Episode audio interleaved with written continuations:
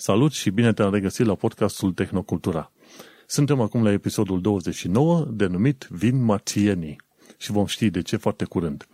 Subiectele principale ale zilei sunt primul zbor al unui elicopter pe Marte, SpaceX trage los câștigător în programul Artemis și bătălia mașinilor autonome. Eu sunt Manuel Cheța și te invit împreună cu Vlad Bănică la podcastul Tehnocultura. Salut, Vlad! Salut! Salut! Și până începem să povestim de lucrurile, să zic și eu, foarte interesante de astăzi, nu uit să pomenesc că ne poți găsi pe iTunes, pe Podbean, pe YouTube, pe Reddit. Pe oriunde ne asculti tu, nu uita să dai share și să ne dai câteva steluțe pentru că ne ajută foarte mult. Avem deja 4,5 stele pe iTunes, te rugăm să participi și pe acolo, să ne dai cât mai multe stele posibile și, bineînțeles, să dai share oamenilor. Deocamdată se pare că am urcat până pe la vreo 90 de ascultători pe fiecare episod. Am vrea să ajungem la 100 în câteva săptămâni, poate chiar într-o săptămână sau două, așa că nu uita să dai share tuturor oamenilor. Dacă îți place de podcastul ăsta și după cum se vede, sunt 90 de oameni cărora chiar le place podcastul. Așa, share și susține-ne și pe noi în felul acesta. Bun, hai să intrăm la subiectele interesante ale zilei și bineînțeles, cred că deja toată lumea și-a dat seama de ce am zis că vin marțienii în episodul ăsta 29. Să nu uit, episodul a fost înregistrat în data de 20 aprilie 2021, într-o zi de marți. Și primul subiect care mi-a sărit așa în ochi în ultima săptămână e cel de la NASA. Ci că NASA a ales SpaceX pentru landerul ce va fi folosit pe lună în cadrul programului Artemis. Și, cum ziceam, SpaceX a tras lozul câștigător cu programul Artemis.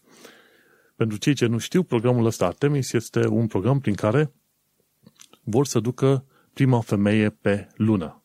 În 1969, undeva prin 20 și ceva iulie, a fost primul om pe Marte. Acum nu mai știu exact data, în, în principiu e 1969.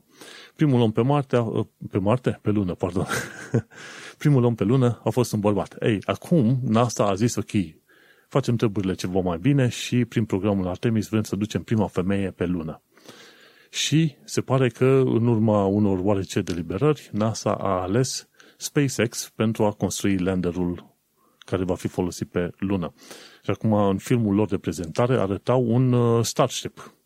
Acum, nu știu cât de pregătit va fi un Starship pentru aselenizare, însă se pare că asta ar fi ideea lor, să folosească un Starship de la SpaceX la un moment dat, ca să-l uh, ca să reușească să ducă oamenii pe lună. Și chiar arată în animația asta, ok, de la SpaceX, ce mișto arată Starship-ul ăsta. Și, cum îi zice, Treaba este că vor să mai trimită doar doi oameni pe, pe lună, doi americani, efectiv, să vrea să trimită pe lună, știi? Și se pare că pentru lansarea pe lună se va folosi Space Launch System, ci că una dintre cele mai mari, dacă nu chiar cea mai mare rachetă care a fost făcută vreodată. Și gândește-te că dacă în 1969 au reușit să aselenizeze cu oameni pe lună, cu tehnica de atunci, de, de atunci și până acum, cât discutăm de șase decenii, chiar șase decenii, am, am avut timp să construim ca populație, ca civilizație și așa mai departe, mult mai multă tehnică. NASA, în momentul de față, este în stare să amartizeze, cum ar veni, tot felul de rovere pe Marte și este în stare să, să folosească, să zicem, comenzi de la distanță, să, să joace cu joystick-ul, cu roverele pe Marte îți dai seama că pe lună va fi teoretic relativ mai ușor, știi? Și atunci ce se va întâmpla? NASA va folosi Space Launch System ca să ducă oamenii în uh, zona lunii, să, orbite, să orbiteze în jurul lunii și după aia de acolo cei doi oameni care vor fi aleși se vor duce la Human Landing System, făcut de către cei de la SpaceX, pentru a, a saliniza. Interesantă chestie, când uh, zici că vrei să aterizezi cu ghilimele de rigoare pe tot felul de corpuri, pui cuvântul, uh, pui litera A plus uh, ceva legat de corpul respectiv, numele corpului respectiv pentru a spune că aterizezi. De, de fel se zice a asoliza. De a zice a amartiza, a aseleniza și așa mai departe. Pentru oamenii care nu știu, nu sunt foarte mulți oameni care, care știu că există distincții din astea. De fapt înseamnă a, a asoliza. Nu zici, nu aterizezi pe Marte. Știi? în caz că nu da. știe cineva, știi? Și... E o, o distinție din asta, așa, putea să se propună direct un termen universal, adică mm-hmm. există cel cu asolizarea, mm-hmm. dar nu e la fel de popular ca alte și atunci cumva ne încurcăm în planete. Da. Amartizăm, aselenizăm, a ce? Aterizăm Avenusizăm, na, da, te încurci, mai da. vedem pe unde mai ajungem. Știi? Și uite că după ce cei doi oameni vor ajunge pe Human Landing System, vor aseleniza și vor petrece cică o săptămână pe suprafața lunii, după care se vor întoarce pe pământ. Sunt curios să vedem acum datele exacte. Adevărul este că probabil, ce zicea, prin 2025 sau ceva de genul Cam ăsta. atunci ar trebui, da. M-ar mira să, să chiar poate respecta deadline-ul ăsta, pentru că patru ani de zile să dezvolteze așa ceva de la zero, că din câte știu eu cam de la zero e dezvoltat programul Chiar... ăsta. Nu știu exact dacă uh, SpaceX a făcut deja primii pași pentru, pentru treaba asta. Nu sunt sigur. Păi SpaceX deja a fost în stare să ia un Starship, să-l mute. Au explodat restul, dar unul de curând a reușit să nu explodeze.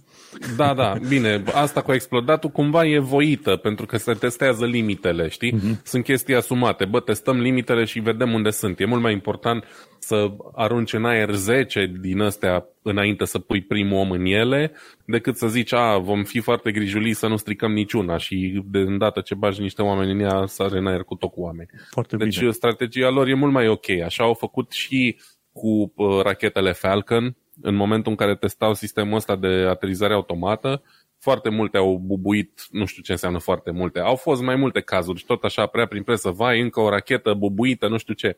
Și după aia a ieșit Elon Musk și a zis foarte frumos, da, normal, am bubuit ca să vedem unde sunt limitele, să nu avem surprize ulterior. Și uite, au ajuns la peste 100 de lansări fără absolut niciun incident, ceea ce înseamnă că și-au atins scopul. Exact. Și gândește-te, dacă Starship funcționează pe planeta Pământ, unde avem gravitația care este, pe lună o să fie ceva mai ușor să funcționeze, pentru că acolo gravitația este cam o șesime din cea de pe Pământ. 10 kg exact. pe Pământ cântăresc cât? 1,5 kg pe lună. Și atunci nu vor avea nevoie de chiar atât de mult, uh, să zicem, combustibil și așa mai departe. Bun. Exact. Și asta este o veste bună. În următorii X ani de zile, 5 ani să zicem, vor reuși să trimită oameni. Deja testează la sol uh, Space Launch System de câteva luni de zile și urmăresc uh-huh. canalul pe YouTube, este NASA Jet Propulsion Laboratory și acolo e pro, din când în când pun videouri noi cu Space Launch System. E în lucru, e în lucru treaba asta și dacă NASA zice că face, e bine, oamenii chiar fac. Dacă au reușit să trimite și roverul uh, Perseverance pe Marte, îți dai seama că fac. Până la urmă, legile fizicii le ușurează mult uh, munca oamenilor ăștia pentru că există legile fizicii. Dacă fizica era ceva întâmplător care se schimba de la o zi la alta, ar fi mm-hmm. fost mult mai greu. Dar când deja cunoaștem toate datele astea, uh, accelerația gravitațională, evident fiind probabil cel mai important factor, și toate constantele astea, e clar că uh-huh. dificultatea nu mai e la efectiv calculul distanțelor și al vitezelor, ci la a face cât mai prietenoase pentru pasageri chestiile alea. Să nu uităm că capsula celor de la SpaceX uh, Dragon, sau cum se numește, uh, este dacă te uiți la clipuri, cum stau oamenii aia în, în ea față de cum comod. se stă în Soyuz, da, e efectiv, nu știu, un Tico versus un Mercedes S-clase, adică acolo suntem. Suntem în punctul în care trebuie să facem lucrurile și confortabile și plăcute, da? Ca, ca un fel de clasa întâi la, la tren, dacă vrei. Pentru că am trecut de epoca în care trebuia să facem tot posibilul să ajungem acolo. Acum putem să facem în așa fel încât să ajungem acolo confortabil, să zic așa. Și apropo de confort, eu de o perioadă bună mă tot uit să văd unde reușesc să, să cumpăr acțiuni pentru Space Tech. Gândește-te că atunci când o să înceapă mineritul asteroizilor, bine, în câteva decenii să zicem, atunci se vor câștiga bani sănătoși pentru cei care investesc în asemenea companii. Așa că da. trebuie să avem urechile ciulițe pe acolo. Și de la lună plecăm pe Marte. Da, de la lună plecăm pe Marte, iarăși um, o perioadă plină de aventuri în spațiu asta, să zic așa. Um, pe lângă um, ce se plănuiește pentru următoarele misiuni uh, cu oameni pe lună, mai avem și vești de pe Marte, unde uh, elicopterul, așa zisul între ghilimele elicopter, arată mai degrabă ca o dronă, dar să îi zicem elicopter dacă n-a să-i zice elicopter, um, numit Ingenuity, um, a debutat cu un zbor um, de succes pe Marte, fiind primul zbor al unui elicopter pe altă planetă decât Pământ. Uh, s-a întâmplat luni chestia asta, lunea trecută, de fapt. Um, și, de fapt, nu lunea trecută, vorbesc prostii. A Lu- fost... Lunea asta, chiar cu două, trei lunea zile. asta. Acum da. o zi, pardon, ieri. Și ideea e că elicopterul Ingenuity a reușit să zboare, să zboare. A plutit mai degrabă, da? Uh, undeva la 3 metri deasupra solului marțian, um, timp de 39 de secunde. Uh, evident, o chestie care, dacă stăm așa să ne gândim, oricine își poate permite o dronă de 100 de euro sau mai puțin, care poate să zboare la 3 metri deasupra solului 39 de secunde. Dar când faci chestia asta pe Marte, apar niște complicații um, care fac chestia asta mult mai impresionantă. În primul rând că atmosfera de pe Marte e mult mai subțire decât cea de pe Pământ. Um, e nevoie de o turație mai mare a elicelor ca să păstreze chestia aia în aer. Și apoi faptul că nu se întâmplă în, în timp real uh, lucrul ăsta. Um, Marte se află la un, undeva peste 200 de milioane de kilometri de pământ, ceva de genul. Și ce înseamnă astea 200 de milioane de kilometri? Înseamnă că nu se poate face nimic în timp real. Uh, în momentul în care tu trimiți un mesaj sau dai o comandă, durează undeva, cred că la 30 de minute, dacă mai țin eu bine minte, până ajunge acolo. În principiu, fiind la 200 de milioane de kilometri și fiind unde radio, ajunge undeva pe la vreo 10 minute semnalul acolo. Iar ca să primești da. răspuns înapoi, încă alte 10 încă. minute. Deci 20 deci de minute 60... cel puțin. Deci minim 20 de minute de transmisie dus-întors, adică clar nu avem cum să facem chestii în timp real. Uh, adică elicopterul a trebuit programat foarte bine și în momentul în care apeși Enter, te duci afară, bei o cafea, nu știu, cine fumează, fumează o țigară și aștept să treacă jumătate de oră ca să te întorci și să vezi dacă, dacă zborul a avut succes sau nu. Cred că e un stres enorm pe oamenii ăia să stea efectiv și să aștepte să vadă dacă, uh, dacă a avut zborul succes sau nu. Pentru că nu, efectiv nu ai ce să faci. Nu există situații în care uh, poți interveni într-o situație de urgență. Pur și simplu e pe cont propriu tot ce se întâmplă acolo și uite că din fericire au avut succes și nu s-a întâmplat uh, nimic. În schimb, ce s-a întâmplat, trebuia zborul ăsta să aibă loc cândva săptămâna trecută, dar în uh, preteste au observat ei ceva probleme uh, cu, cu softul și am, nu știu dacă am apucat noi să vorbim, cred că chiar podcastul trecut despre faptul că urma să treacă printr-un update, ceva da. de genul. Am vorbit, să facă, am vorbit, da. Da, ca să o facă stabilă. Deci, uh, da, este un moment istoric. Sunt imagini pe site la NASA. Uh, în articolul ăsta din The Verge e un, un scurt GIF, pentru că evident nu e foarte impresionant uh, ce s-a întâmplat acolo, dar se vede filmat din, din camera roverului marțian cum se ridică de la sol, plutește un pic în aer și după aia uh, aterizează în poziția din care a plecat. Foarte drăguț. Cam ăsta a fost și primul meu zbor cu o dronă când mi-am luat uh, prima dronă. Deci, ce pot să zic? Mă simt uh, cumva apropiat sufletește de, de elicopterul ăsta de pe Marte. Știi cum e? Um, da, spune. Știi cum e? Prima oară am trimis roverele, marțienii n-au făcut nimica. Am trimis sondele, marțienii n-au făcut nimica. Acum am trimis, uh, trimitem uh, elicopterele astea gălegioase, în mod sigur marțienii o să trimite ceva înapoi. Da, absolut. Așteptăm cu nerăbdare. Știi, atâta timp cât marțienii o fi ceva mai mult decât niște microbi prinși în, uh, în pietre, ca să zicem pe acolo. Da. Ar fi interesant să fie și ăia până la urmă. Deocamdată nu suntem siguri. Da, deocamdată n-am reușit să verificăm nimic ca să intrăm în niciun fel de grotă. Cum ai spus și tu, sunt 20 de minute cel puțin timp dus întors pentru a primi informații, pentru a trimite o comandă și primi răspunsul. Nu știi, poate fi undeva o grote din alea subterane, unde într-adevăr există ecosistem în care ai putea găsi niște viermi, paraziți, ce vrei tu.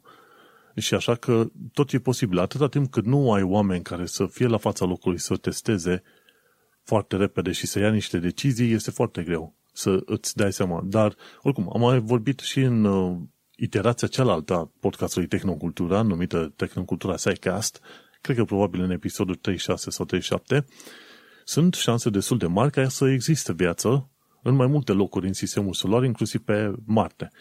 Și discutăm aici de satelitul Europa și după aia satelitul Enceladus. Întotdeauna le încurc, nu știu de la ce planete sunt, Saturn sau Jupiter. Și dat fiind că exact. Europa și Enceladus au o crustă de gheață și cu ceva oceane lichide de desubt, sunt oarece șanse ca acele, acei doi sateliți naturali într-adevăr să aibă viață. Și este foarte probabil că viața este mult mai des întâlnită peste tot prin univers decât am crede noi. Și până la urmă filme gen Star Trek și Star Wars s-ar putea să aibă ceva dreptate. Dar deocamdată e doar, să zicem, speculație. Până da. să află mai multe detalii. Și legat de... Da, spune. Asta vreau doar să zic că e important zborul ăsta așa scurt și prăpădit, prăpădit cum pare el la prima vedere, pentru că zborurile de succes pe planeta Marte ne vor da fix posibilitatea de a ajunge în uh, multe alte locuri nedescoperite încă, fiindcă e mult mai ușor să ajungi în zbor acolo decât să înfrunți terenul neprietenos și așa mai departe. Deci uh, e, un, e iarăși fix un pas mic pentru elicopterul ăla, dar un salt uriaș pentru omenire, cum a fost și acum 50 de ani.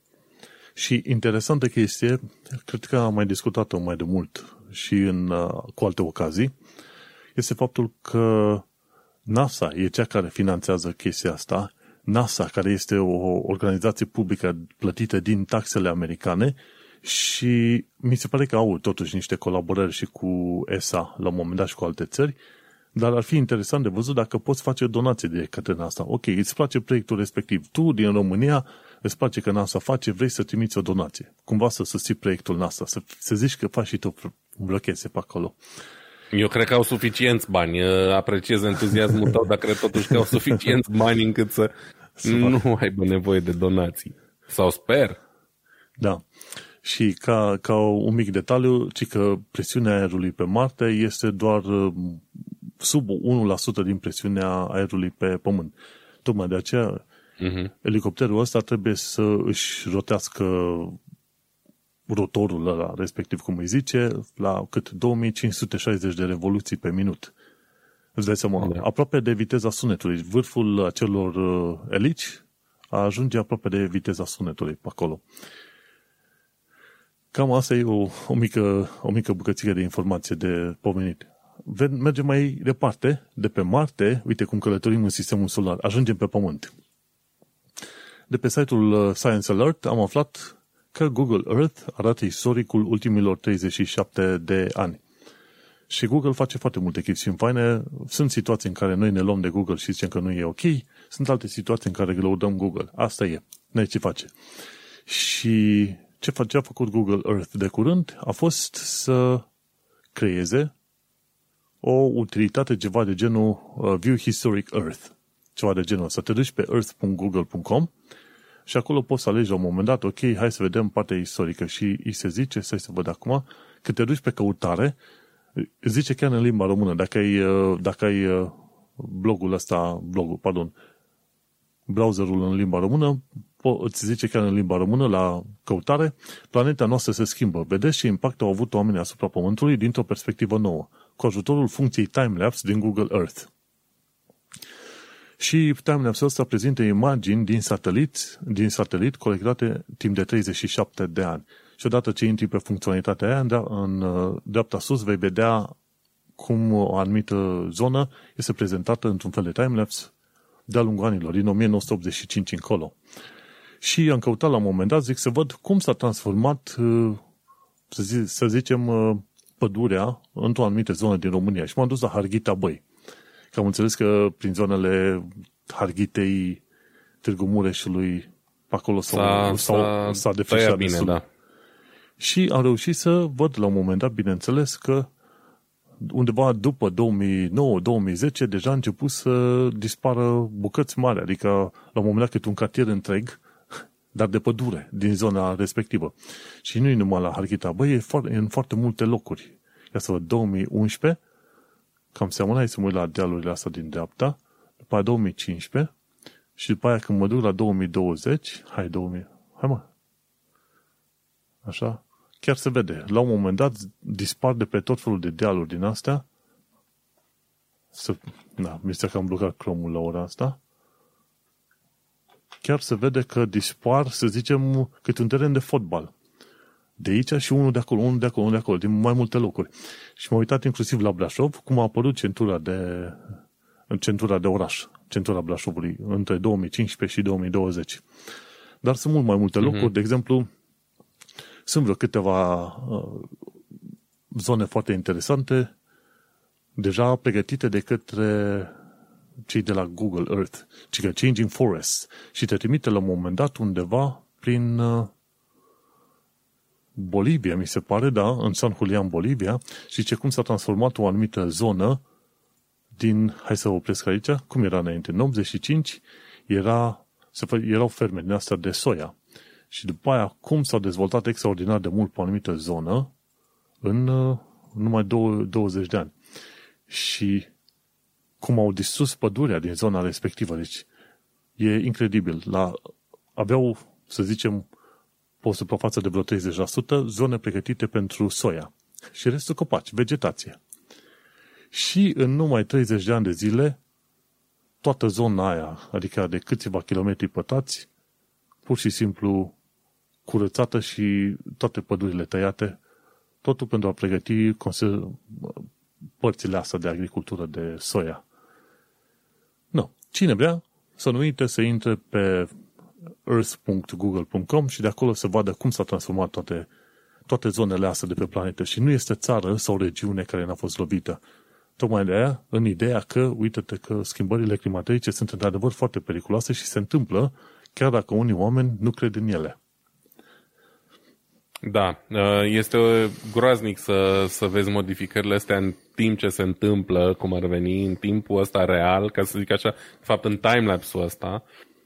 Și o să pun uh, poate pe Reddit linkul ăsta, că tot ai pomenit de Harghita Băi și mi-am adus aminte de un alt loc în care hmm. dezastru se vede mult mai puternic din punctul meu de vedere și anume în nordul județului Maramureș, chiar unde se agață harta în cui, cum s-ar zice. Um, nu mai știu cum se numesc munții ăștia de aici, dar efectiv o să, o să pun linkul pe Reddit pentru că se vede cum dispar nu cartiere de pădure, cum dispar munți întregi de pădure. Și asta cu imaginea asta ar trebui mers efectiv în birou primului ministru, în birou președintelui României și întrebați ce au de gând să facă. Știu ce au de gând să facă, nimic, ca așa dinaintea lor, mm-hmm. dar efectiv uh, Trimite și mie pe, trimite și mie pe Discord, că sunt curios acolo. Trimit. Scara dezastrului este la cu totul alt nivel. E similar cu ce se întâmplă în pădurea amazoniană, aș putea spune. Uh, dar mult mai aproape de casă. 2020, o să dau 2010. Oh, stop. Da, este foarte interesant. Uite, 1986 arată cât de cât ok, 95, 2000 poate, 2005 ok, 2000, buf, uite, 2005, da, de se vede extraordinar de tare cum, cum dispar, efectiv pe întregi bucăți de deal de munte, uite, de la 2000 încolo. 2000, da. 2005, 2010, 2015, Băi, să fie, nu, cum ai zis exact munți. Este incredibil. Uite, da, un asemenea tool. și înspăimântător în același timp. Un asemenea tool este într-adevăr necesar și acum nu știu dacă România are România, în principiu, are contacte cu tot felul de firme ca să primească tot felul de informații prin satelit. Dar România în sine nu are un satelit propriu prin care să facă ce știu, studii geodezice sau orice fel de genul ăsta, nu avem. Da, Dar, din fericire, e Google Maps. Uite, Google Maps, linkul ăsta cred că merge băgat, pe care mi l-ai trimis tu, cred că merge băgat și în show notes. Și da. o să-l punem și în show notes. Dacă cunoști pe cineva care ar trebui să știe pe altcineva care se ocupă de probleme de mediu, de ce nu? Să se uite la linkul ăsta să vadă cum, au, cum s-au transformat, mai ales din, după 2000 încoace. Sunt mulți oameni, dar cei care chiar se ocupă, cred că știu deja de scara dezastrului, iar cei care sunt, uh, cum să zic eu, aleși să se ocupe, sunt convins că nu dau doi bani pe ce se întâmplă de fapt, pentru că ei câștigă mulți bani din chestia asta și atunci n-ar avea de ce să Important e dacă vedem niște tooluri, de ce nu, care pot ajuta da. în acte de civism. Uite aici aveți un tool nou via, via Google Earth. Mulțumim frumos pentru un asemenea tool foarte bun. Hai să mergem mai departe, că zicem noi, uite, oamenii s-au bătut să taie copaci, acum se bat mașinile între ele.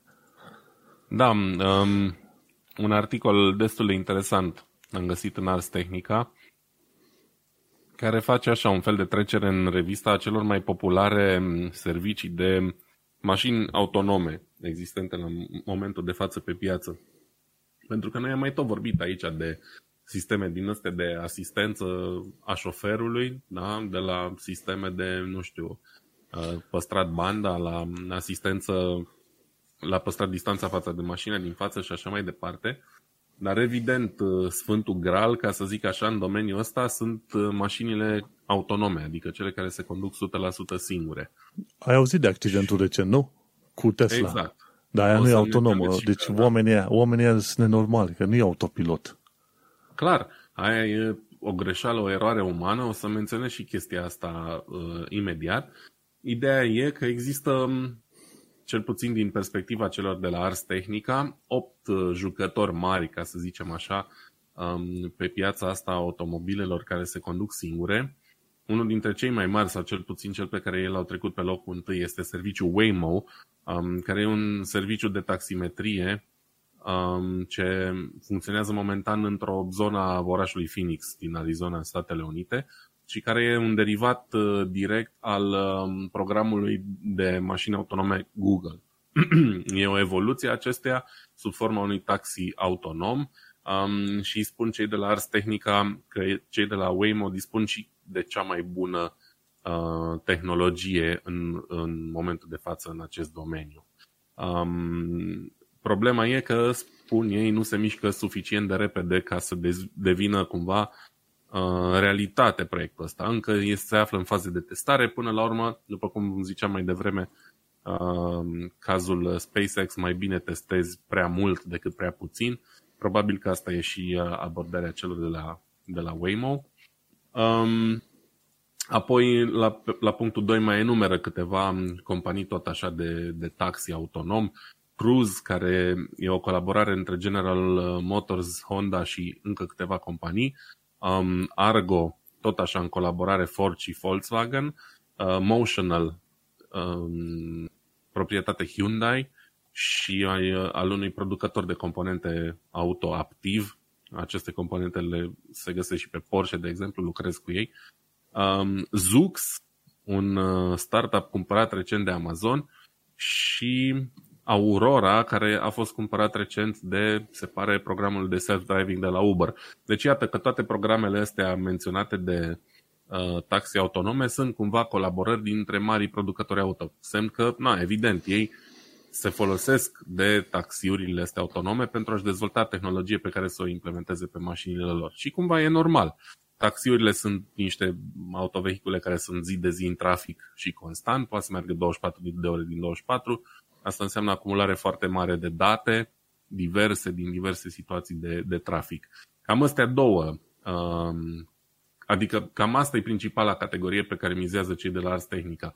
Fie Waymo, ca program standalone, fie unul dintre ceilalți concurenți pe piața asta de taxiuri autonome ar avea cam cele mai bune șanse să devină prima soluție mare sau adoptată la scară mare de um, self-driving.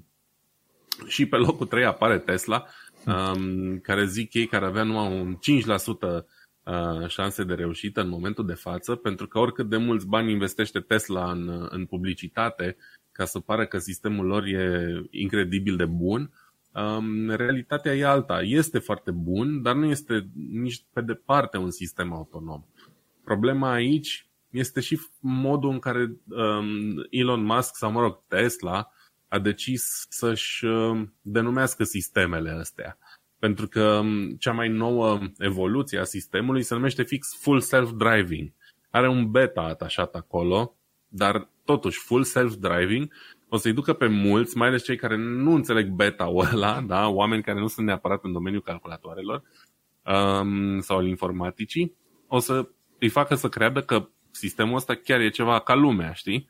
Și o fi ca lumea până la un anumit punct, dar uite că nu, nu e chiar atât de, de bine implementat încât să spui viața în mâinile lui. Și tocmai menționasei tu ce s-a întâmplat fix săptămâna asta, când um, o mașină Tesla a făcut un accident îngrozitor, a ajuns efectiv un morman de fiare, a și ars, în fine. Cei doi pasageri din mașină au murit și din primele cercetări uh, ale pompierilor s-ar părea că nu era nimeni la volan. Nu. No.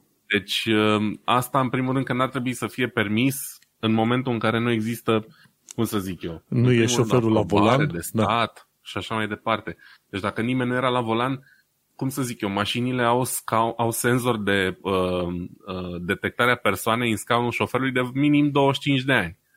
Deci n-ar trebui să poată fi activat sistemul ăla dacă nu era nimeni la volan. Cine știe, poate l-au păcălit în vreun fel. Cu un bagaj greu, da. Da, au murit ca fraierii, uh, punându-și viața în mâinile unui sistem nesuficient de bine implementat. Și să nu uităm că nu era vorba de, de niște tineri din ăștia teribiliști, era vorba de cineva de 59 și cineva de 69, oameni destul de în vârstă.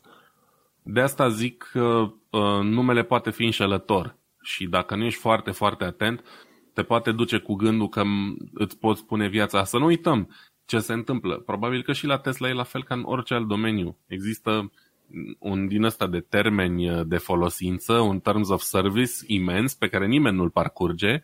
Toată lumea dă I accept, dar acolo scrie exact asta, că nu poți să-l folosești, să-l lași nesupravegheat și așa mai departe și că dacă faci chestia asta și mori, Tesla nu e responsabilă pentru chestia asta, știi? Na, știm dar și noi cum asta nu astea, nimeni nu le citește. Nu e, da, dar asta nu e prevalează, să zicem, de un proces sau la un moment nu. dat să fie luați la rost pentru că marketează o chestie care nu există. Absolut, dar pentru asta trebuie să ieși de cineva în judecată și la momentul de față um, Elon Musk e atât de puternic încât probabil că mai greu se autosesizează cineva dacă uh, cazul e, rămâne singular. Um, dacă se vor mai repeta genul ăsta de accidente, probabil că până la urmă procuratura se va autosesiza și vor cerceta să vadă e vina lui Tesla, nu e vina lui Tesla, sunt totuși oamenii prea nebuni, prea, uh, nu știu, încrezători în sistemele astea sau ce se întâmplă de fapt. Ideea e că eu n-aș avea, eu nu, nu știu cum, adică conduc de cât, de 13-14 ani am permis de conducere deja și nu cred că aș avea curajul vreodată să mă încred atât de tare în sistemele unei mașini încât să mă relaxez cu totul, nici măcar Știi să cum? nu mai stau la volan. Știi cum e? Deocamdată nu, dar uite-te, de exemplu, cum poți să citești și pe blogurile din România, special pe zosto.ro, unde vorbește de teste de mașini. Și la un moment dat omul vorbește. Măi, dacă ai ocazia, iați o mașină cu schimbător automat. Cu schimbător, mașină automată, pentru că deja sunt la nivel de performanță și de optimizare bat uh, schimbătoarele manuale. Și atunci da. gândește-te, când treci, ai două tehnologii. Una, ai uh, schimbătorul automat și a doua, ai fly-by-wire. Gândește-te că sunt foarte multe mașini, de exemplu, la care tu n-ai, uh, să zicem, legătură de o tijă mecanică directă către frâne, frânele mașinii. Nu ai. Tu apeși pe, pe ceva care îți dă impresia de presiune, dar de fapt sunt niște fire care mai apoi Uh, duc la un, uh, la un computer de mașină și pe de acolo la frânele, frânele care efectiv blochează, uh, opresc roțile. Și atunci gândește-te că tu contactul direct cu părțile mecanice a mașinii, tu deja de bune ani nu-l mai ai. Știi? Următorul nivel Chiar va fi într-adevăr. Următorul nivel va fi într-adevăr mașini autonome. Odată ce ne învățăm mai mult. Da, chiar și așa, în momentul de față și la stadiul actual al, al sistemelor ăsta, iarăși eu nu mi-aș pune baza în ele 100%. Um, și mașinile mele au destule sisteme de asistență cu care m-am obișnuit cât de cât să le folosesc cu destul de mare încredere și la viteză destul de mare uneori, dar uh, n-aș putea să mă relaxez pe deplin niciodată. Pur și simplu mai îmi preiau din, din oboseală, ca să zic așa. Și chiar mă ajută, mai ales la drumuri lungi, plictisitoare pe autostradă, contează foarte mult să le ai. Dar n-aș părăsi niciodată volanul sau, nu știu, nu, nu mi-aș lua ochii de la drum mai mult de 2-3 secunde.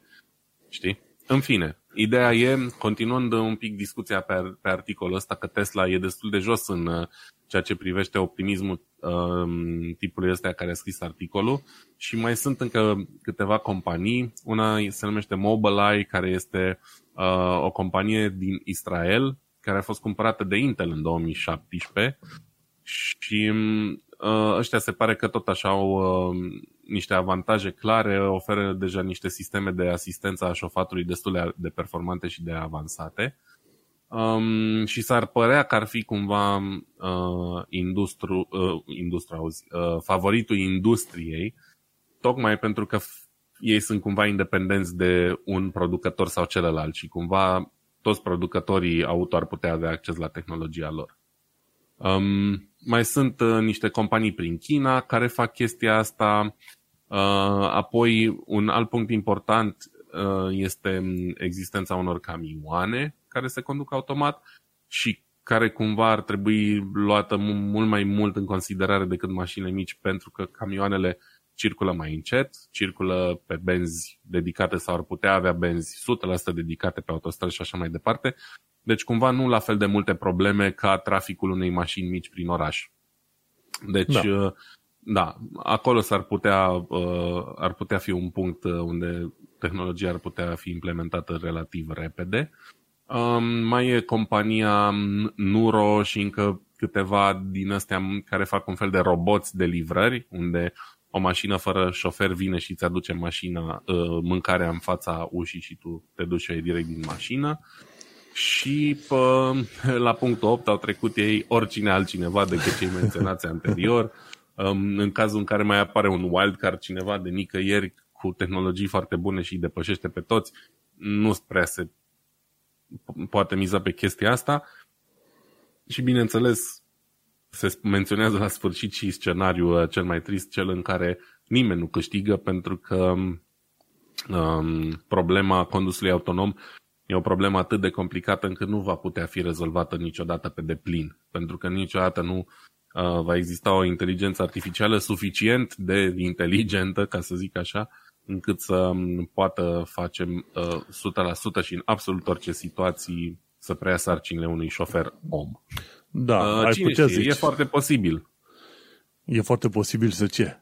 Că eu sunt sigur că vor fi mașini autonome și vor fi chiar foarte autonome.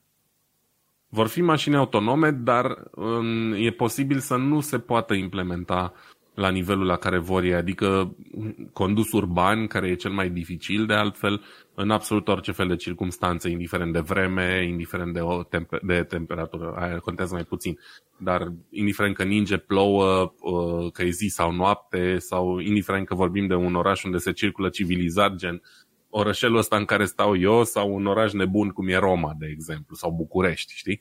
Um, despre asta e vorba. Despre o mașină care poate să navigheze în absolut orice circunstanță. Păi nu e nicio problemă că mașina, dacă o vinzi în România, zici, ok, unde, unde vei merge cu mașina asta? Prin București, ok. Îi băgăm, îi băgăm un uh, chip de memorie pentru tra- călătorit în București. Dacă se duce în Roma sau în India, mergem chip de memorie pentru călătoritul în Roma sau India, pe unde e mai nebunesc așa. Da, și asta posibil. zic. Dacă se va ajunge să fie atât de performante încât să se poată uh, pune cu traficul respectiv, știi? Pentru că oamenii schimbă părerea, gândesc diferit de la o secundă la alta, inclusiv în trafic și așa mai departe, pe când o mașină se bazează doar pe niște calcule de direcție, distanță, viteză și așa mai departe rămâne de văzut, dar e un punct de vedere care încă nu e de exclus. Știi, Asta știi, pe, și părerea mea. știi pe ce direcție poți merge? Mergi pe direcția uh, costului pe care e dispus să-l plătească societatea. Unul la mână, da. având uh, mașini, societatea este pregătită să plătească un număr de oameni morți pe an din cauza poluării, una la mână. Și a doua, societatea la fel este pregătită să plătească un număr de oameni morți din cauza accidentelor. Când te uiți că în mod constant și în România, cred că sunt cât 20.000 de oameni morți anual din cauza accidentelor, ori poate exagerez eu. Foarte mulți. Sunt foarte mulți oricum, da. Sunt foarte mulți. mulți. Există un număr aproape constant, cam de la an la an.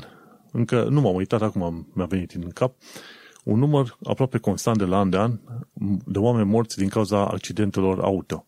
Dacă la un moment dat vei descoperi că sistemele astea automate duc la moartea, să zicem, nici jumătate, poate nici 10% din oamenii care mor de la an la an, să știi că societatea va fi dispusă să plătească prețul ăsta, să zică, ok, prefer, preferăm automate, nu vor fi perfecte, dar știm că 9 din 10 oameni care ar fi murit supraviețuiesc. Și atunci, cred că se va merge mai devreme sau mai târziu pe un fel de compromis în ăsta.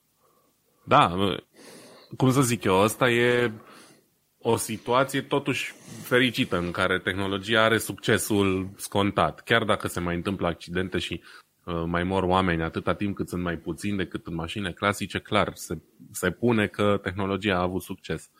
Dar eu mă refer la cazul, la scenariul cel mai negru în care nu se întâmplă niciuna din cele de sus și toate testele astea duc la concluzia că nu se poate implementa. Dar cu siguranță vor exista, adică cel puțin pe, uh, pe chestia asta că um, camioanele măcar pe autostrăzi vor putea să se conducă autonom în timp ce șoferul doar supraveghează uh, odihnindu-se sau văzând un film fără să trebuiască neapărat să stea la volan, cred că aia e mai realizabil decât, decât credem la momentul de față. Tocmai pentru că autostrăzile sunt drepte, nu trebuie să se întâmple multe lucruri. Din potrivă, cred că pe autostrăzi cele mai multe accidente se întâmplă cu camioane, se întâmplă din cauza că șoferul adorme sau se plictisește, pentru că nu prea are activitate. Știi? Um, de aia. No. Vedem. Interesant oricum, um, interesant tot articolul de citit și văzut cam care e stadiul mașinilor autonome, mai ales că e un punct destul de, de discutat în, în domeniu în ziua de azi. Și de la mașini autonome mergem la chestiuni mai mult sau mai puțin autonome, respectiv jocurile video. Iar uh, ăștia, sau tipul ăsta de la Testing Games, s-a făcut niște teste de curând din nou și din care înțelegem și noi câte ceva. De exemplu, ok, unde câștigi niște cadre pe secundă. Și el a făcut vreo două teste diferite. Unul la mână cu diverse generații de procesoare Intel și a doua cu plăci RAM, dacă folosești în dual channel sau un single channel sau un quad channel. Și în primul filmuleț prezentat de el a pus uh, uh, în teste 5 procesoare, de la 7700K până la 11700K. Eu mă situez pe undeva pe la 8700, nu am K, versiunea K, dar e 8700. Și vezi de la generație la generație câte cadre pe secundă câștigi.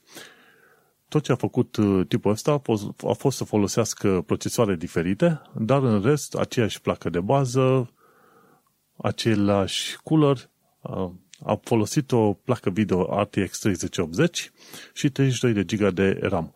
Și atunci când pui la maxim și RAM și placa video, singurul bottleneck care apare în toată problema aia este, bineînțeles, uh, procesorul.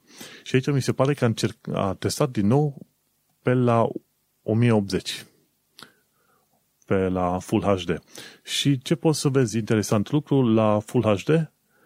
Ai, uh, hai să zicem, în uh, Cyberpunk ai 85 de cadre pe secundă la 7700, la 8700 ai 100 de cadre pe secundă și după aia mai, se mai măresc cu vreo 10-15 cadre pe secundă. Și interesant de chestie... Pardon, 10.700-le uh, chiar e mai slab, văd eu aici, decât 9.700-le, iar 11.700-le e foarte puțin, două, trei cadre mai mult, ceea ce uh, da. spune fix povestea asta, faptul că ultimele trei generații nu sunt revoluționare. Exact, la exact și acolo vreau să ajung. 7700, ok, un număr de, de cadre pe secundă suficient de bun. La 8700 mai câștigi undeva pe la vreo 10% de cadre pe secundă. Dar de la 8700 în sus mai câștigi nici cât, nici 2-3%. Și efectiv de la 9700 încolo au stagnat procesoarele mai câștigi un 5% la cadre pe secundă, dar restul au stagnat. Și cred că de multe ori a fost, uh, chiar și pe Gamers Nexus a fost glume din asta, zice, generația 11 e mai proastă decât generația 10 de procesoare Intel. Și chiar era un reportaj de curând, zice, domnule, rolurile s-au, s-au schimbat. AMD e cel care face inovație, iar Intelul este cel care rămâne în urmă și creează produse din ce în ce mai proaste pe măsură ce crește în generații, ca să zic așa. Și așa că dacă vrei un uh, bump real, te duci la generația nouă și rămâi cu aia. Și atunci generația nouă mi se pare că și în ultima perioadă Intel a scăzut din prețuri, undeva între 10 și 30% la procesoare, Așa că dacă... Asta ar fi marele avantaj, că ai un procesor aproape la fel de bun ca cea mai nouă generație, dar mult mai ieftin. Exact. Și atunci te duci pe generația nouă, adică 9700K, de exemplu, și aproape că bate generația 10 și 11, dar la un preț cu 30, poate chiar 40% mai ieftin decât celelalte. Și asta îmi place la film, la prezentarea tipului ăsta de la Testing Games, în care îmi dau seama că 8700 ce am eu, care e cam patru generații vechi, încă e bun și bă, o să mă pot duce liniștit cu el încă vreo 3 ani de zile de acum încolo. Și o altă prezentare a fost făcută tot de Testing Games, unde a testat să vadă cum merge în uh, single channel, dual channel sau quad channel. Și, bineînțeles, concluzia a reieșit că în dual channel este bine. Cu alte cuvinte, ce a testat el? El a testat un uh, stick de 32 de GB de RAM, a testat două stick de 16 GB și patru stick de 8 GB. Și în diverse teste, uite, la Cyberpunk, dacă te uiți, 84 de frame-uri pentru un stick, 106 frame-uri pentru două stick de 16 GB. Efectiv câștigi undeva pe la vreo 20% în frame-uri. Dar de la două stick de RAM la 4, câștigi doar 3 frame-uri, adică nici 1%. Cu alte cuvinte, dacă vrei să optimizezi, ia în dual channel. Așa cum am eu. Am 32 de giga de RAM, dar am două plăcuțe de 16. Și atunci, uite, acolo am un câștig de 20% în materie de frame-uri, tocmai pentru că folosesc în dual channel. Sunt atât de populare chiturile dual channel încât nu văd de ce ai vrea altfel decât dual channel. Quad channel, da, nu mi se pare că merită. Din ce văd aici în teste, diferența e nesemnificativă. Mm-hmm. Um, între dual channel și quad channel, față de single channel, clar diferență mare. Și asta zic, mi se pare că majoritatea sunt, uh, ok, să zicem că ai bani azi de 8 sau 16 giga și mai ai bani peste încă 3 luni să mai completezi. Poate cam asta ar fi singura motivație. Da. Dar altfel, diferența de preț nu există între single channel și dual channel și clar ar trebui să mergi direct pe, pe configurație dual channel. Făcea și Linus Tech, uh, la Linus Tech Tips, la un moment dat spunea, ok, merită să-ți iei un stick foarte mare și mai apoi, când vrei să faci upgrade, ar trebui să faci upgrade cu un stick de la aceeași firmă și cu aceeași viteză și cu aceeași, să zicem, uh, același număr de giga, dacă, dacă se poate.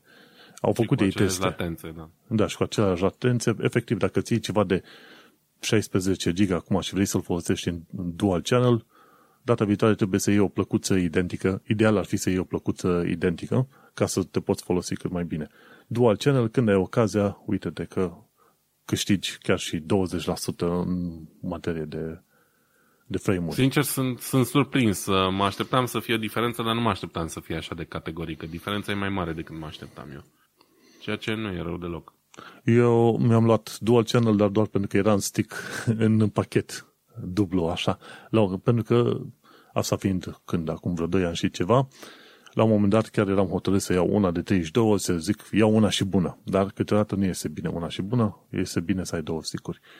La mine a fost întâmplare. Plus că oricât de rezistent ar fi sticurile de memorie în ziua de azi, în caz de failure, um, dacă unul dintre ele se strică, vei avea de schimbat doar un stick, nu două, să zicem. Deci uh, niște economii de bani în situații neprevăzute. Din fericire, memoriile RAM sunt atât de bune în ziua de azi încât majoritatea mm-hmm. oferă garanție pe viață tocmai pentru că nu prea se strică.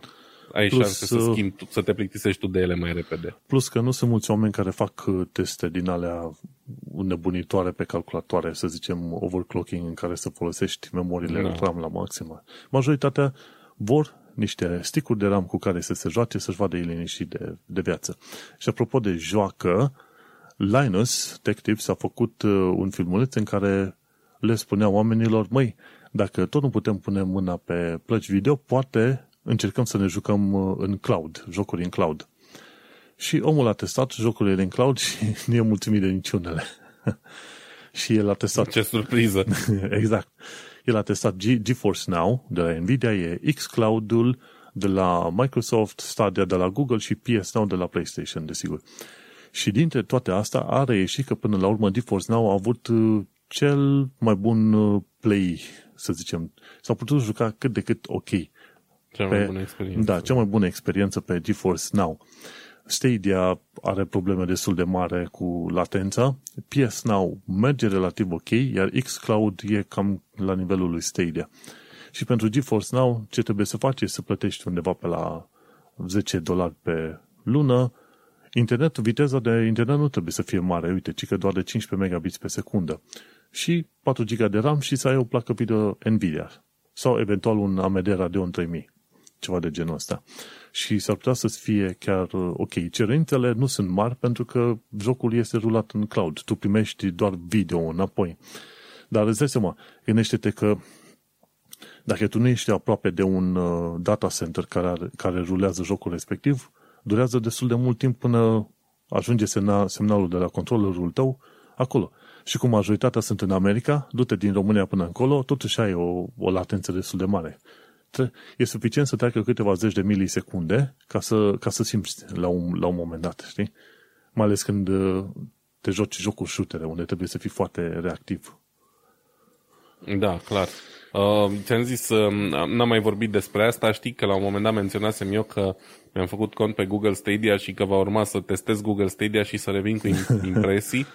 Um, n-a funcționat la fel de bine cum, cum mă așteptam, în primul rând pentru că cred că erau de toate 15 jocuri disponibile aici în Germania unde mă aflu eu, pe Stadia, pe contul meu, care, dacă stau acum să mă gândesc în retrospectivă, era făcut cu un cont Google de România, deci probabil că um, cumva a luat setările de acolo, să zic așa, și de aia nu beneficiam de toate, toate jocurile. Dar oricum, ascultătorii noștri sunt vorbitori de limba română, majoritatea dintre ei se află în România și am considerat că n-are rost nici să menționez un serviciu atât de slab, care nu oferă decât vreo 15-20 de jocuri, dintre care maxim două merită jucate cu adevărat. Și atunci, să știți că am abandonat uh, proiectul Stadia, e o mizerie, dacă sunteți în România, nu, nici, nici prin gând să nu vă treacă să dați banii pe așa ceva. Și mai vorbim într-un an, doi, când or să fie mai multe jocuri disponibile, poate. Știi cum e? Dacă reușești să aibă data center relativ aproape, de exemplu, dacă ești în Brașov și data centerul este în Brașov, s-ar putea să fie suficient de bun ca un fel de LAN party. Aproape ca un fel de LAN party. Da, dar trebuie să ai și acces la jocuri, adică și dacă A, da. data center-ul e la tine în bloc, dacă librăria de jocuri uh, nu-ți oferă suficient, nu merită să dai aceiași bani pe care îi dă un american care are acces la 5.000 de jocuri sau mai știu eu ce, da? La asta mă refer mai mult. Deci, uh, da, clar, suntem departe și de, de ziua în care astea vor fi o alternativă reală la o, o consolă proprie. Sunt bune așa ca compromis, dacă stai în cămin, dacă îți place să te joci când mergi în delegație la hotel sau mai știu eu ce. Dacă și atât. dacă nu joci jocuri care ce, îți cer reacții foarte rapide, imediate. Uite, RTS, da. Real-Time Strategy, cred că ar merge, pentru că nu-ți cere să fii foarte reactiv la fiecare secundă, jumătate de secundă să faci o acțiune, ceva. Sunt jocuri pe care le poți juca, dar nu shooterele de fel, jocuri cu care suntem noi fani, sau alea cu mașini ai, ai câteva, da. câteodată sute de milisecunde care e o diferență și rămâi, pe, rămâi total pe din afară. Dar, de ce nu? Cine vrea poate să încerce, toate astea te costă între 10 și 15 dolari pe lună și nu, nu necesită decât o legătură bună de internet. Dar, uh-huh. cum zicea și Linus, zice, dacă chiar ești disperat, bagă și joacă, eventual pe GeForce Now, dar în rest suferă în continuare pentru că va mai dura probabil până în 2022, până să punem mâna pe o placă video efectiv. Clar. Cam, cam atât. Hai să mergem la chestiuni. Mă gândesc că Bun. sunt ceva mai, uh, mai vesele, nu? Știrile. Da, noi. foarte vesele, mai ales pentru fanii uh, Apple dintre ascultătorii noștri.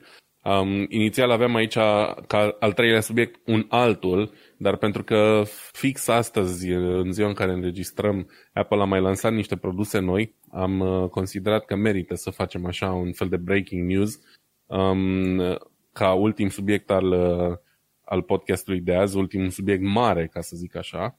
Și anume, astăzi a fost un uh, Apple event, Apple eventul de primăvară, în care Apple a lansat câteva produse noi și câteva upgrade-uri la produsele existente și am uh, zis să fac așa o trecere în revistă foarte scurtă pentru că mi-a plăcut ce, ce am văzut aici.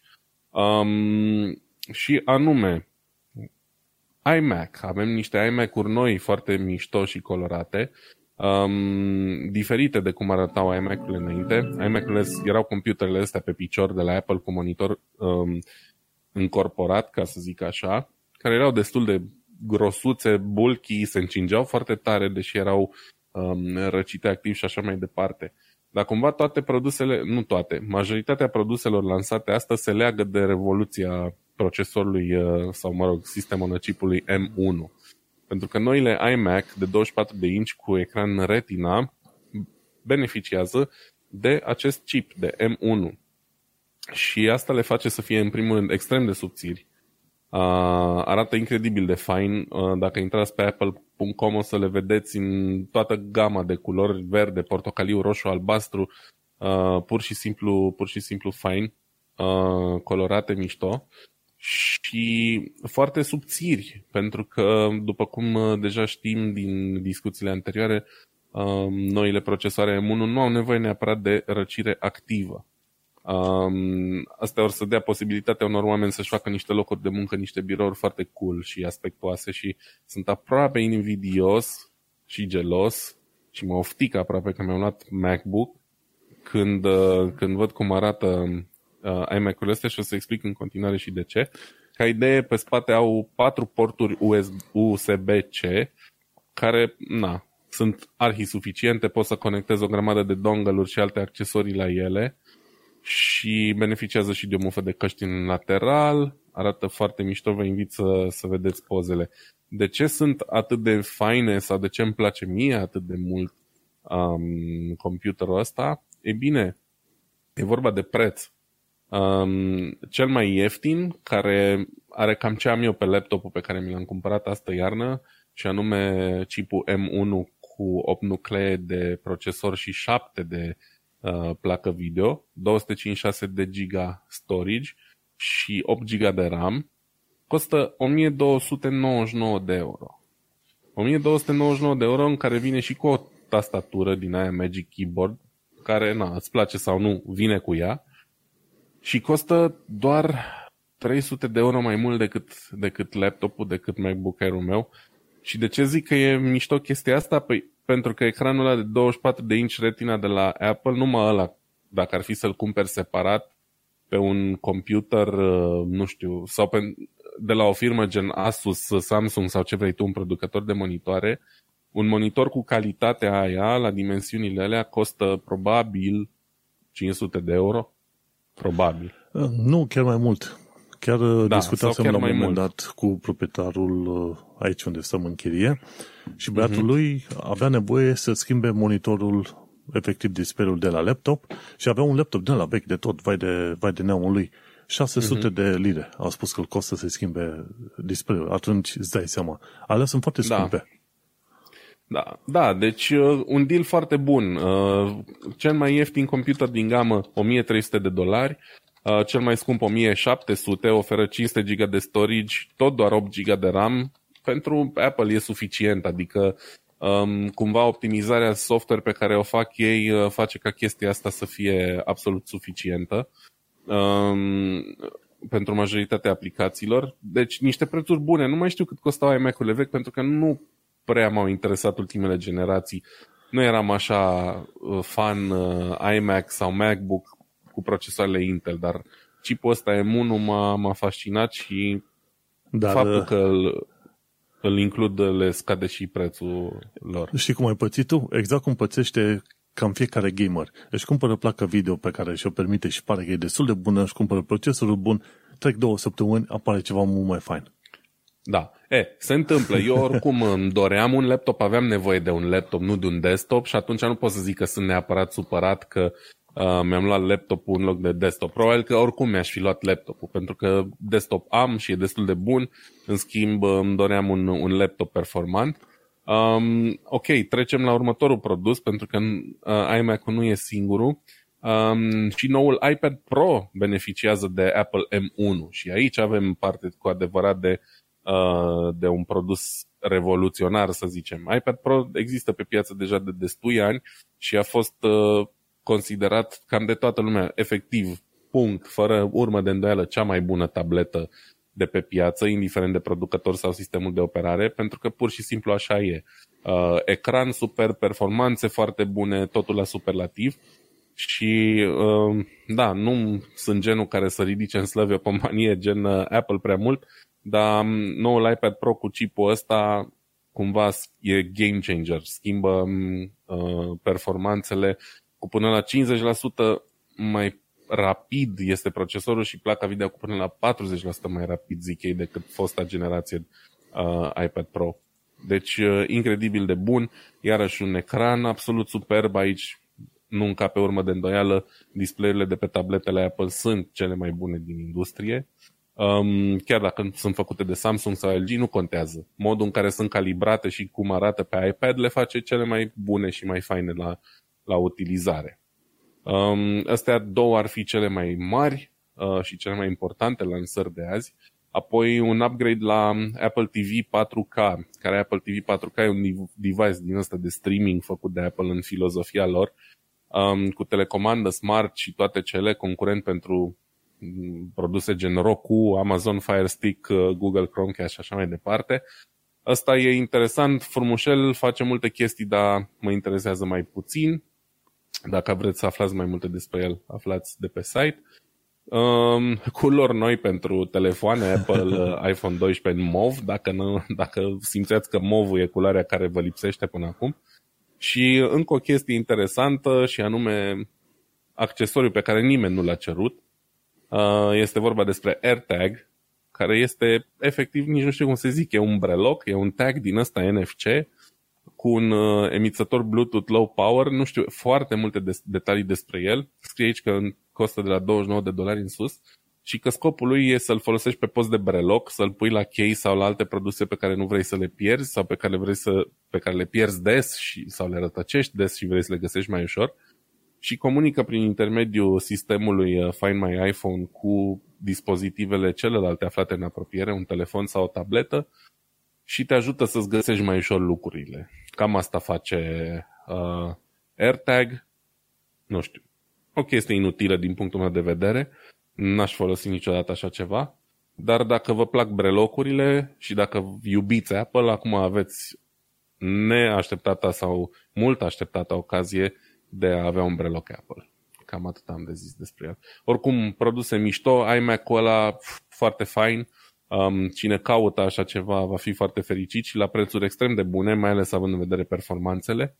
Și cam asta a fost uh, Apple eventul de primăvară de anul ăsta. Oricum, interesant, mă, mă bucur că au uh, făcut niște, niște update-uri semnificative.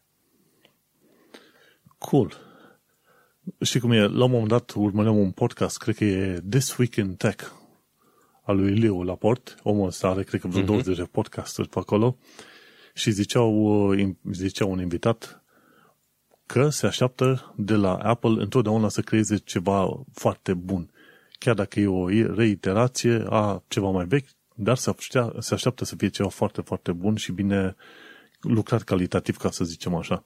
Din ceea ce văd de la oameni și de la tine, se pare că cam, uh, cam așa se întâmplă, nu? Cu fiecare lansare, chiar dacă lansează o altă culoare sau ceva, Apple în sine se ține de calitate. Um, la capitolul calitate, probabil că din industria asta stau cel mai bine, adică la modul au avut cele mai puține scandaluri legate de, de calitatea produselor, Proba- au avut și ei problemele lor, nu sunt perfecte, dar n-au avut foarte multe controverse, să zic așa. Um, dar cel mai important e că, nu știu, ca design industrial și ca timp investit și ore investite în look and feel, în a face produsul cu adevărat foarte prietenos și să te facă să te simți bine folosindu-l, clar stau cel mai, cel mai bine. Foarte bine. Într-o zi poate mai trece și eu pe, la, pe Apple. Deocamdată nu, nu văd să fie necesar.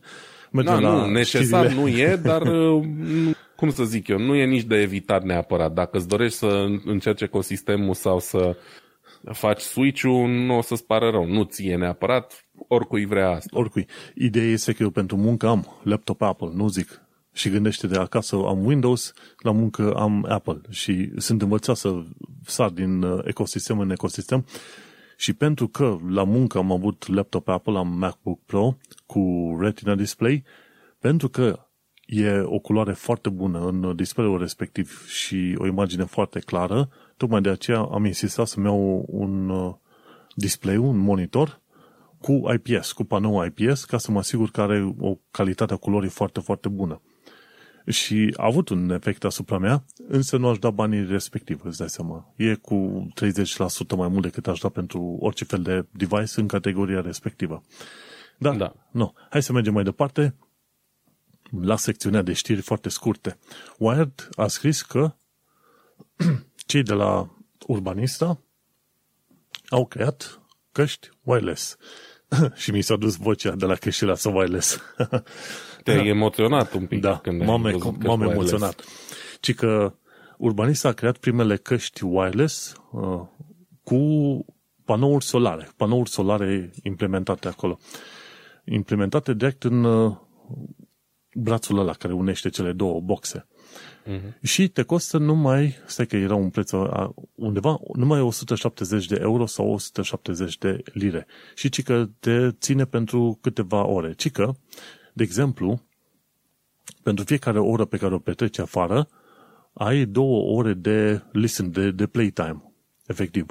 Și ce au spus ei, căștile astea urbanista se pot încărca și când sunt nori afară și se pot încărca și la becurile din, ca, becurile din casă. Și asta este un lucru... Dacă ai becuri incandescente, bănuiesc, nu? Sau merge și la LED, la orice? Se pare că au spus, n-au, n-au dat detalii exacte ce fel de be- becuri și așa și, să zicem, pe ce lungim de undă, dar gândește-te, dacă poți să încarci cu un panou solar când, e, când sunt nori afară, asta înseamnă că poate să facă ceva absorție în infraroșu. Și atunci, dacă face absorție în infraroșu, poți să ai LED-uri sau orice vrei tu, pentru că fiecare foton din asta de lumină mai, mai sus de infraroșu, de exemplu, are mult mai multă energie decât un uh, foton de infraroșu. Și atunci, dacă faci ceva care îți merge pe vreme afară cu nori, sunt șanse foarte mari că reușești să-l încarci inclusiv de la, ce știu, inclusiv de la lumânare sau dacă nu de la telefonul tău. Și atunci e un lucru foarte bun. Și urbanista zicea, 170 de lire, ieși afară, ori, fiecare plimbare făcută afară, chiar și pe nori, îți aduce două ore de playtime. Și plus că are și o baterie, are și, au și, ai și o baterie portabilă pentru alea, dacă ai nevoie, și ți, bateria portabilă îți aduce 50 de ore de playtime. îți dai seama, 50 de ore, extraordinar de mult.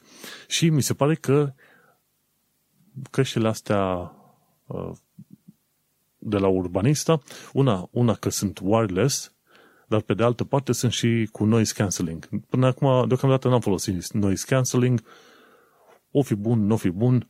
Ideea este că la tehnologia pe care o are și la prețul pe care îl văd aici, este aproape pomană curată. Pentru cei care sunt fani căști wireless și mai ales care se plimbă foarte mult cu căștile wireless pe urechi. Așa că cine are ocazia să caute de la Urbanista căști wireless. Caută știrea pe Wired. Sau cine vrea să intre pe tehnocultura.com și acolo se găsești că e în show notes. Bun, mergem mai departe. Săptămâna asta altă am scris un uh, articol jocuri mea.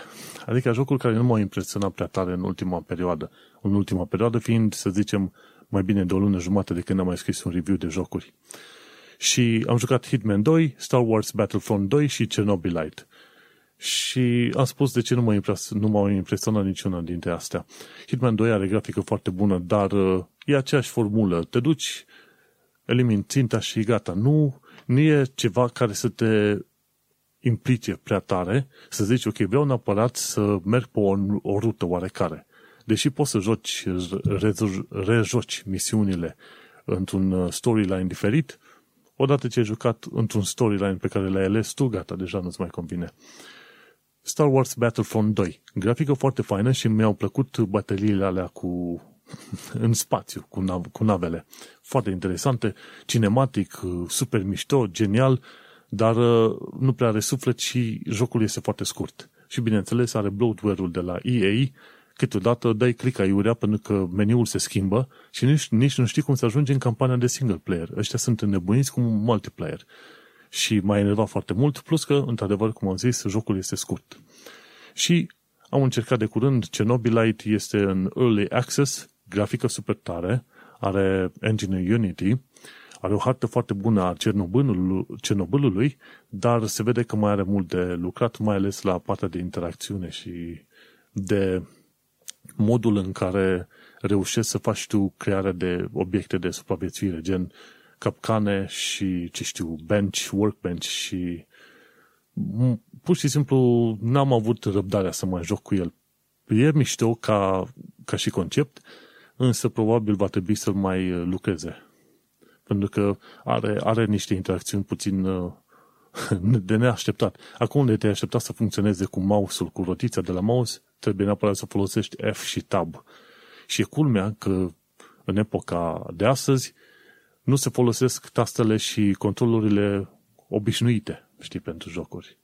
În fine, mm-hmm. cam astea trei jocuri mele, Hitman 2, Star Wars Battlefront 2 și Chernobyl Și am mai scris de curând un alt articol, dar pe manuelcheța.com, o să încep cu self, self-congratulation, ca să zicem așa, și că cum folosești developer tools ca să copiezi informații importante de pe site-uri oficiale. Nu odată am văzut pe tot felul de site-uri din România și, și pe site-uri oficiale faptul că tu nu poți să dai click dreapta să copiezi un text. De, e pe site oficial, e site-ul primăriei, guvernului, parlamentului, ce vrei tu. Vrei să copiezi un text, să-l dai mai departe pe Facebook, către oameni, prieteni, ce vrei tu. Nu se poate. Nu se poate pentru că e acolo un cod de JavaScript și mai e un cod de CSS care te blochează și nu-ți dă voie să dai uh, selecție. Așa că am scris un articol prin care îi explic oricărui om cum să treacă de limitările respective făcute pe site-urile astea. Așa că tot ceea ce trebuie să faci este să știi să deschizi Developer Tools în Chrome, după care te mai joci, faci puțină magie și reușești să copiezi textul de pe orice fel de site. Ideea generală este următoarea. Atâta timp cât ceva este randat pe, în browserul Chrome și reușești să-l vezi, în cazul cel mai simplu, poți să faci un screenshot. Așa că orice fel de protecții ai putea inventa tu, orice fel de coduri ai putea scrie, să nu le dai voie oamenilor să copieze sau să vadă o informație, există întotdeauna posibilitatea de a face un screenshot. știi? Și... Da, un articol foarte bun uh, ăla, să știi, și o chestie foarte bine uh, menționată de tine. Asta e o problemă destul de mare cu site-uri de genul ăsta de unde nu poți copia informația. Mai ales dacă vorbim de site-uri oficiale, ai punctat foarte bine și mă bucur că ai scris articolul ăla. Așa că pentru cine vrea, citește articolul și dă-l mai departe, pentru că sunt sigur că foarte mulți oameni au avut probleme, mai ales pe site-uri oficiale, unde n-ar trebui să existe niciun fel de protecții și fac cu ghilimele de rigoare, da? Mergem mai uh-huh. departe. Uite ce am aflat de curând de la TechSpot, faptul că există o criptomonedă numită CIA care funcționează puțin diferit. Are nevoie de spațiu pe hard sau pe SSD pentru a face mineritul de, de criptomonedă. Știi că înainte, în mod normal, îți trebuie fie procesor, fie placă video ca să-ți facă mineritul de criptomonedă. Ei, cu CIA îți trebuie spațiu pe hard și pe SSD-uri. și ăștia de la Texpot au spus, nu, pregătește-te de următorul val de penurie în materie de componente de calculator și acum va fi hardurile. Așa că până când CIA nu devine o nebunie pe toată planeta, cumpără harduri cu prima ocazie.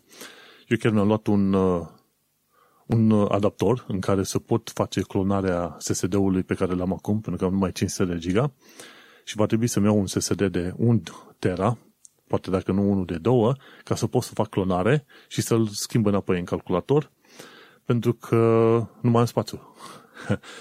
și când văd o știre ca chestia asta cu criptomoneda Kia, îmi dau seama că trebuie să cumpăr repede SSD-ul respectiv pe care l-am în wishlist, pentru că o să am probleme foarte mari. Și discutăm de câteva săptămâni, poate chiar luni, până când nu o să poți cumpăra hard și SSD-uri la prețuri normale. Bun, mergem și la o altă știre, Security Now Podcast. Sincer, dacă te interesează cât de cât, nu, nu neapărat de securitate online, dar ca să înveți cum funcționează internetul, cum funcționează calculatoarele, ascultă Security Now, podcastul Security Now. Este foarte fain, e făcut de către un cercetător în securitate și omul ăla, uh, Steve Gibson îl cheamă, și omul ăla chiar a făcut uh, și tool-uri de recuperare de date, chiar el l-a scris în Assembly, Gândește ce, ce, ce înseamnă să scrii programe în assembly. Și a pomenit la un moment dat în episodul ăsta 814, cel mai recent, ci că s-au câștigat 1,2 milioane de dolari în competiția Pwn to Own, adică faci hacking. Și am auzit că, ci că românii sunt buni la hacking. Decât să Așa facă, se zice.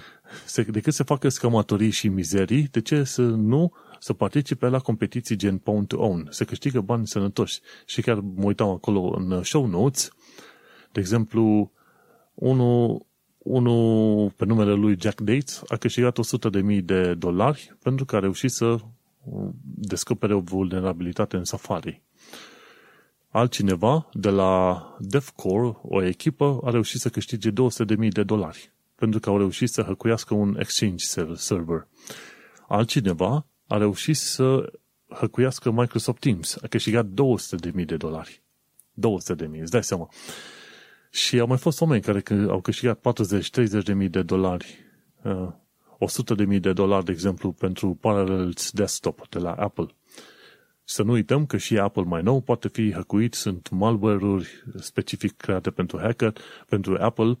Înainte știi că doar Windows-ul era robit pe toate direcțiile, acum și Apple și mai nou uh-huh. și Linux-ul are malware. Așa că trebuie avut grijă foarte mare. Și cam asta am vrut să zic, domnule, dacă ești foarte bun în hacking, poate participi și tu la competiții Pound to Own, ca așa se numesc alea, și câștigi niște bani buni. Mergem mai departe la următoarea sursă. Unul dintre oamenii noștri preferați, Louis Rossman, el mi se pare că se bagă într-o campanie acum pentru Right to Repair. Am donat și eu vreo 10 dolari trebuie să strângă vreo 6 milioane în total.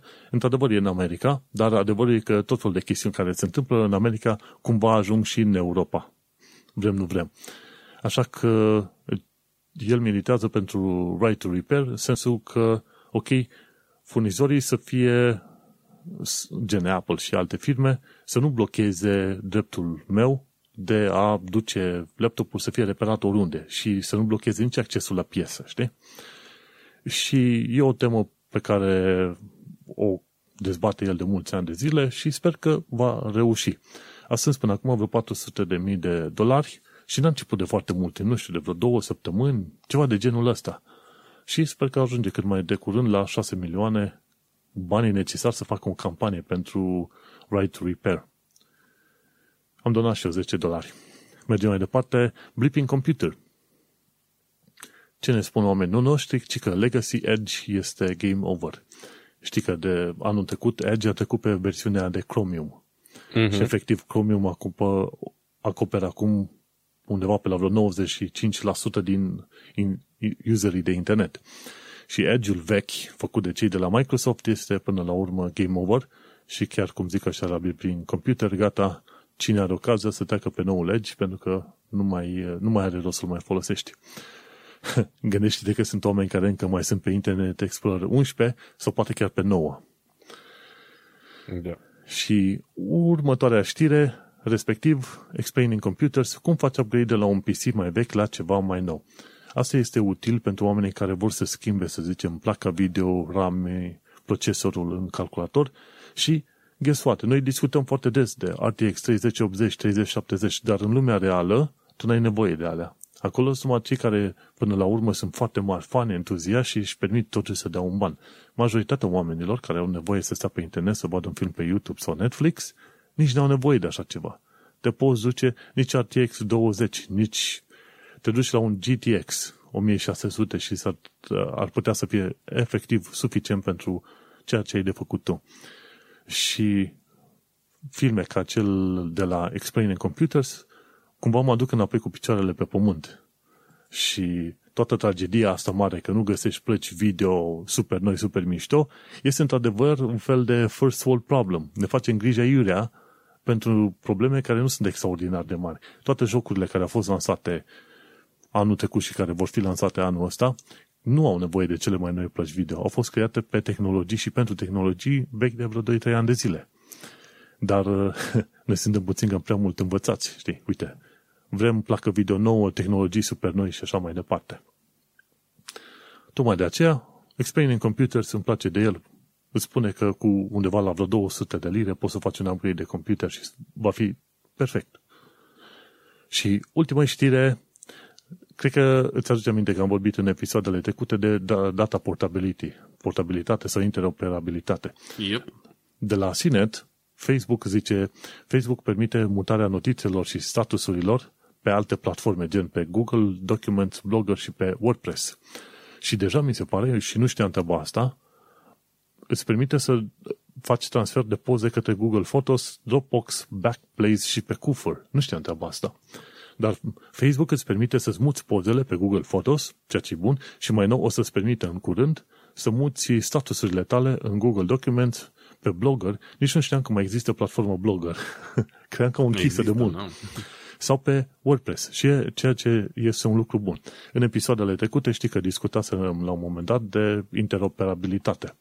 Nu știu dacă mm-hmm. e chiar episodul trecut sau alt episod. Da, uite, era vorba de Data Transfer Project, era chiar în episodul trecut. Și în proiectul ăla lucrează Facebook, Google, Microsoft, Twitter și Apple și vor mai fi și alți. Și se pare că este într-adevăr legat de acel Data Transfer Project.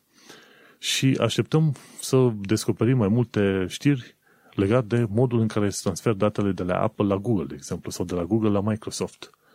Dar e, e un pas bun, e un pas bun. Și am înțeles că se merge în direcția asta din două motive. Unu, sunt procesele ale antitrust în Europa și în uh, SUA.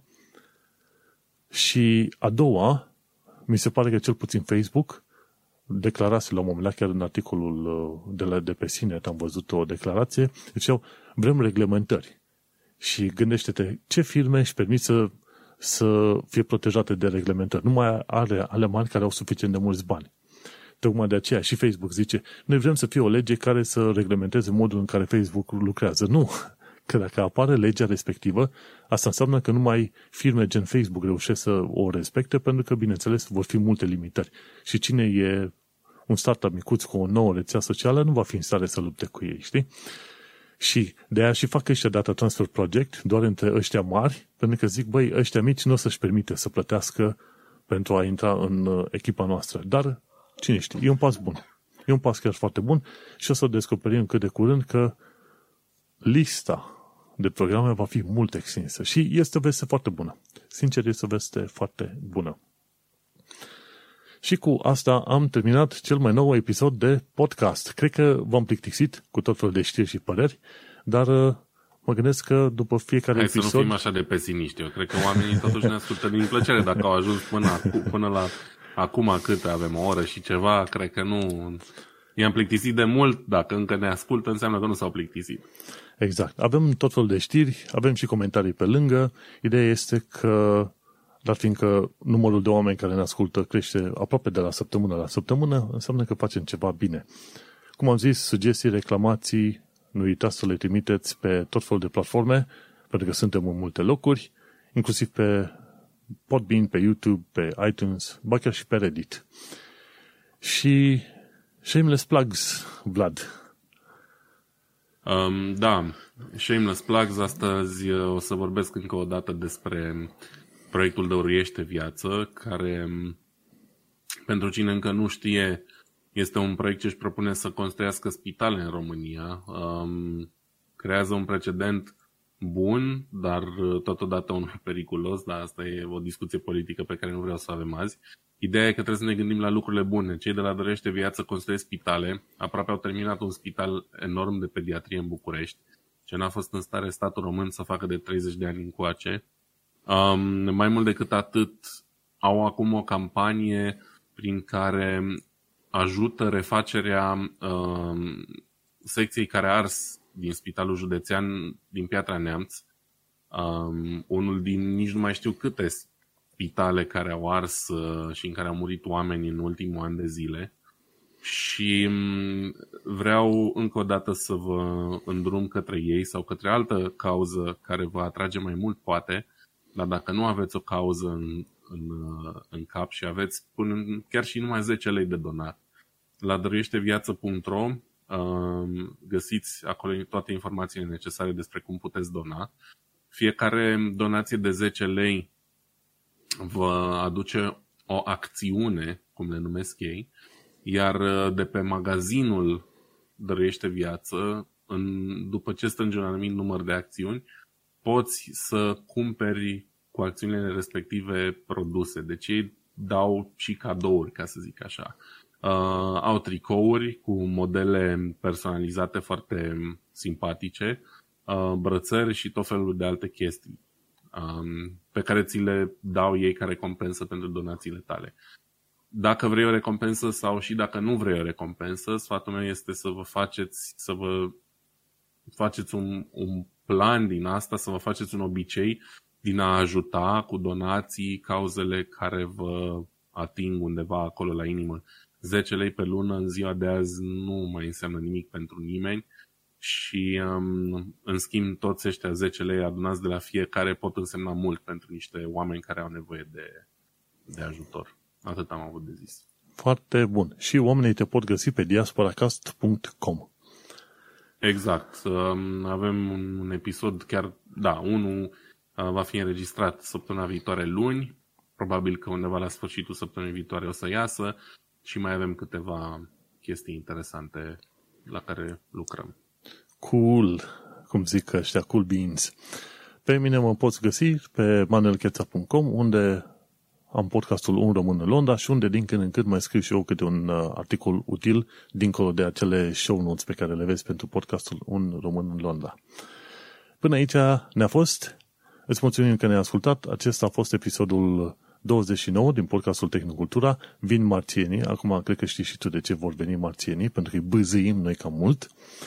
Și am vorbit despre primul zbor al unui elicopter pe Marte, SpaceX trage los câștigător în programul Artemis și, bineînțeles, bătălia mașinilor autonome. Manuel Cheța și Vlad Bănică te salută. Baftă! Ciao!